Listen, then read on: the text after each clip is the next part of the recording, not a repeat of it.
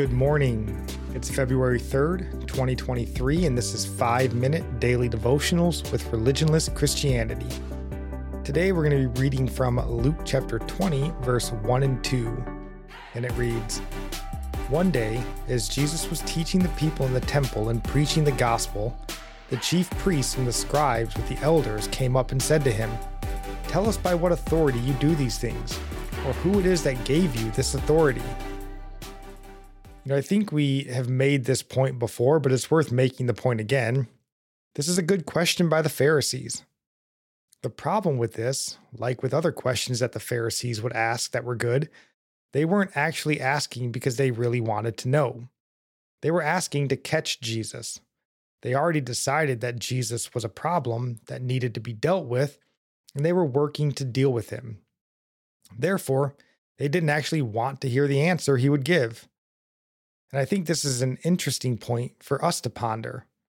What is it about Jesus, about the Bible, or really anything in regards to the Christian life and faith that you already assume you know, therefore you aren't looking to be corrected, or you're willfully blinding yourself to so you won't be contradicted? Now, odds are you don't know. Most people that honestly love the Lord and want to follow him aren't blatantly choosing to believe things they know are wrong. However, we all have preconceived notions, beliefs we picked up along the way, or even simply things we want to believe are true. We need to be aware of that and pray that the Holy Spirit would open our eyes and show show us the truth of the Word, because we want to make sure we're placing our faith in the right Jesus, not just a Jesus. We want to be sure that we're adhering to God's commands, not just commands. I'm not going to sit here and say any specific beliefs are wrong today, but just to ask you to be aware that some that you hold may in fact be wrong. The only way to know is to go to the Bible and find out the truth of what it teaches, even if it isn't what you want to hear. That's right. That's good advice. It just amazes me that they were asking the God of all creation who gave him authority. If only they knew who they were saying that to. People today are much the same, but more bold, and they know that they are asking God things like, "What right do you have to give and take life?" such as in Job's uh, situation. He could have said to God, "You have no right to do this because I'm righteous." God has every right to do what he pleases with his creation, but he will not operate outside his character because he's not a man that he would lie. He is holy and we can trust him because of that truth. He's not unjust in what he does. He does all things for a greater good for those who belong to him and for his glory. The scriptures tell us his ways are higher than our ways and his thoughts are higher than our thoughts. In Isaiah fifty-five, eight through nine, and it says, "For my thoughts are not your thoughts, nor are your ways my ways, says the Lord. For as the heavens are, are higher than the earth, so are my ways higher than your ways, and my thoughts than your thoughts."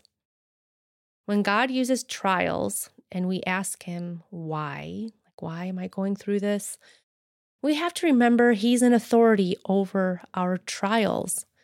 His ways, his plans are not how we would do things, but he is doing things we would never even think to do for ourselves, for our good. He is our loving Father, and he's making us holy for our good and for his glory. And our psalm of the day comes from Psalm one twenty-eight, verse one. "Blessed is everyone who fears the Lord, who walks in his ways."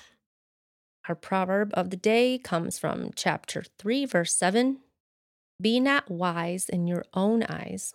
Fear the Lord and turn away from evil." And I'll end praying for you from Psalm one forty-five. "May the Lord show you he is gracious and merciful, slow to anger and abounding in steadfast love, that the Lord is good to all, and his mercy is over all that he has made. May you know the Lord is near, to all who call on him, to all who call on him in truth, that the Lord preserves all who love him." God bless.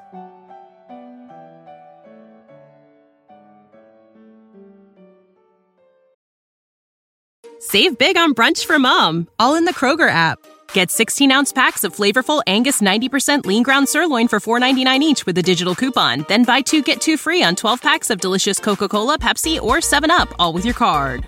Shop these deals at your local Kroger today, or tap the screen now to download the Kroger app to save big today. Kroger, fresh for everyone. Prices and product availability subject to change. Restrictions apply. See site for details.